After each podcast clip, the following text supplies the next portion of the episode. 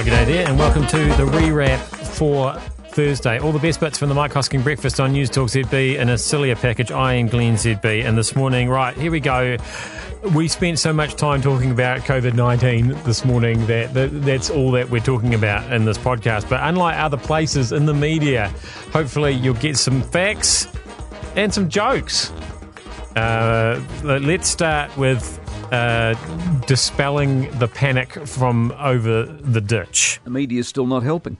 Across the Tasman, grim prediction 100,000 Australians could die. That's what you want to read. And who, who, what, what, what, what professor of brilliance came up with that line? Former Reserve Bank of Australia board member Warwick McKibbin. What the hell does he know about anything apart from possibly economics? Who's he telling us that 100,000 people are going to die. And why would you print that crap? Can anyone just say anything now and the media will run a headline? If, you, if you're flamboyant enough in your words and language, is that an instant headline? Is it? Unfortunately, uh, the the the panic attacks weren't uh, restricted to Australia.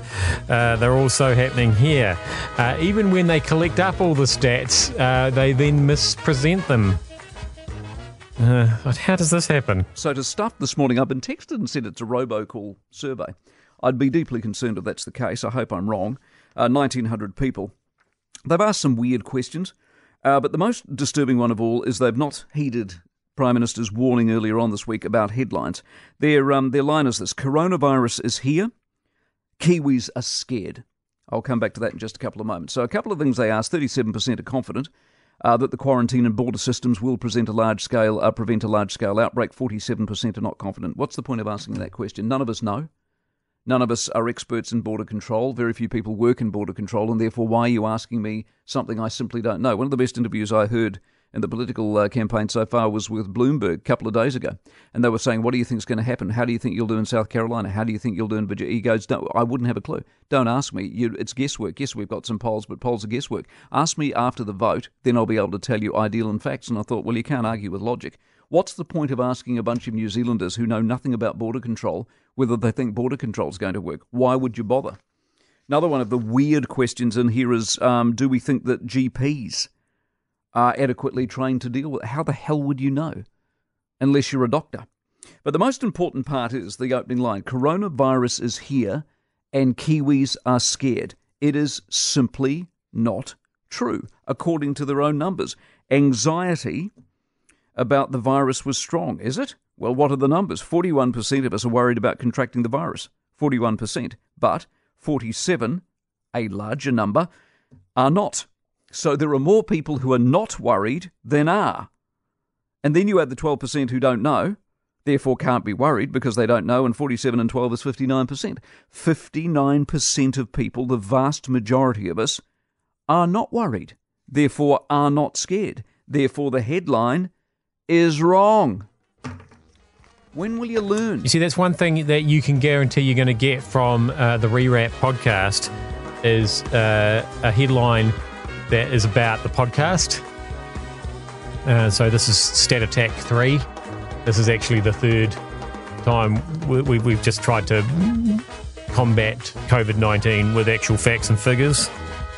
Admittedly, Stat Attack 1 wasn't called Stat Attack 1, it was called Statorama. But that's not important. Let's move on. So, to put it in perspective numbers wise, one of the worst days so far for coronavirus was the 10th of February. On that day, 108 people in China died of the virus.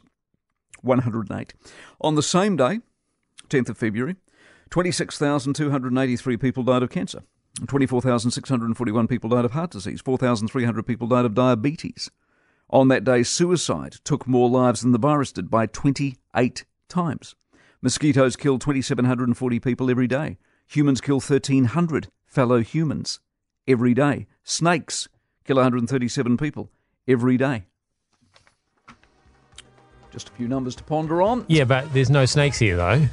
We've now got three coronavirus cases. If we had three snakes here, imagine how much toilet paper we would have to buy then.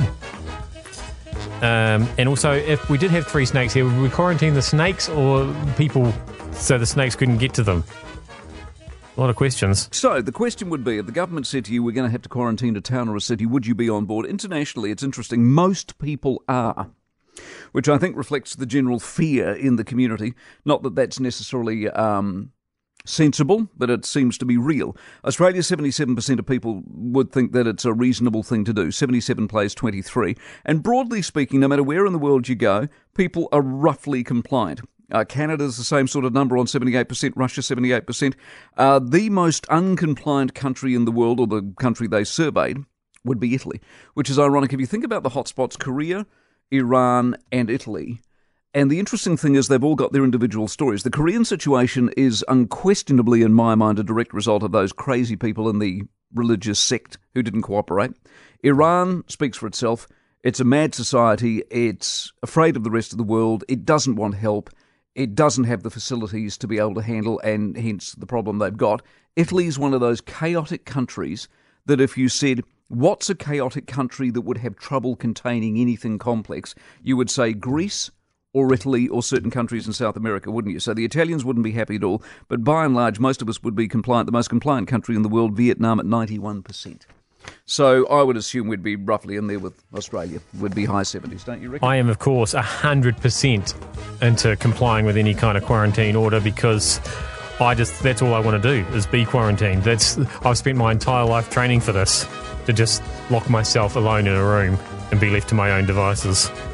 Uh, maybe I should just move to Russia. Uh, I was thinking about it yesterday. Russia, where was my Russia number? Three cases, two recovered, one's in a mild condition, no deaths, no one serious. And I suddenly thought, because Glenn raised it yesterday on the program, and, it, and I'd seen the map, and there are vast swathes of the world that are pretty much untouched by this. Would you say suspiciously untouched? No. I ah. would say no, no, no, I wouldn't, because here's my theory Russia and Africa and South America and they're places that, by and large, one, are poor, so therefore the people don't travel, therefore people don't leave those places, therefore they don't bring the disease back. Two, you don't want to go there.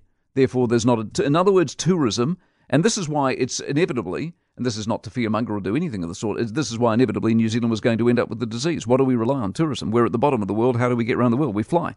Inevitably, we were going. And just look at the case we saw. A woman is in northern Italy Next minute, she's in Palmerston North. Join those dots.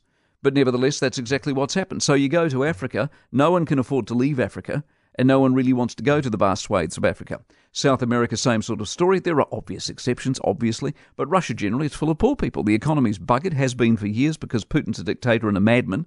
No one can afford to leave the country, and very few people want to go in. So, therefore, in an odd way, they're isolated. Extrapolate that out, and what do we see increasingly in the world? Isolation. Trump being a classic example. More and more regimes are rising towards isolation. It's becoming an increasingly isolationist world, and you could argue that these sort of examples are going to be grist to their mill.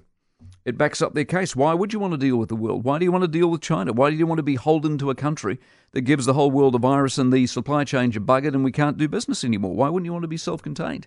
Be like a Russia, be like an Africa, be like a Trump type America do your own thing, have a domestic market. Why deal with the world? It's all playing nicely into his hands. That's a little I, bit. I, I was really hoping it was going to be vodka related somehow. No, like that, you know. How sometimes they just stumble upon, you know, what is it that these people are doing differently to everybody else? No, it's not. And, uh, and then no, maybe tequila related with the South American thing, and then I couldn't quite couldn't think of a drink out of Africa. Well, you've got your Amarula, I suppose, but no. I'm not a fan of that. No, but have a look at a map. If you get a chance to have a look at a map, look at where it's got to the world, and look at where it isn't. There are vast swathes, and I think that's the reason why. Oh, but just imagine, imagine if alcohol was the answer, because people always say it's not the answer, but imagine if just for once it was.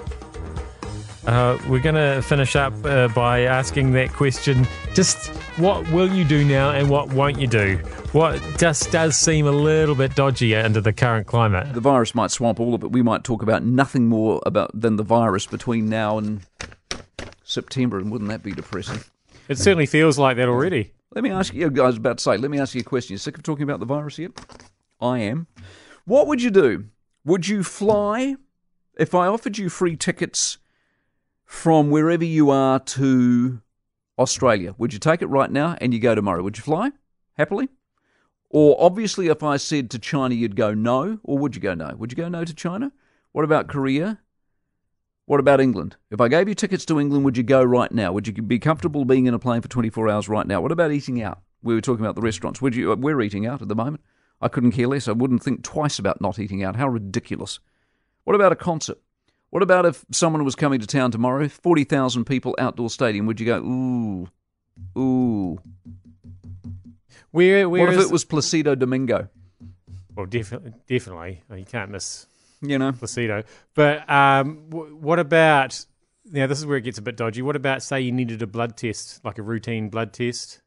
good question. Very good question. I wouldn't. I personally, I wouldn't wouldn't think twice about it, but people would, wouldn't they? Mind you, yeah, people turning up at the doctors at the moment going, "I don't feel well," and that could be a cold. Chances are it is a cold. And so, what are you doing with a whole bunch of other people? What about if you've broken your leg? Do you think, mm, I think I'll just, Put up with it I might just let that sit? for a while. These are home of the questions. Um, so yeah, we finished the program uh, talking about the uh, delay of the Bond movie uh, because people uh, just aren't congregating in places like movie theaters around the world at the moment. And um, and then the the Twitter reaction to that, and there were quite a few uh, jokes, COVID nineteen jokes being made. I've made a few in this podcast, um, and then we wondered if it's appropriate to make those jokes. Um, if it isn't, don't listen to any more of these podcasts. I think is the warning there. I'm Glenn ZB. Uh, that was the rewrap, and we'll be back with more stuff like that. I'm not saying they'll be funny. I'm just saying they'll be there. Uh, we'll see you tomorrow.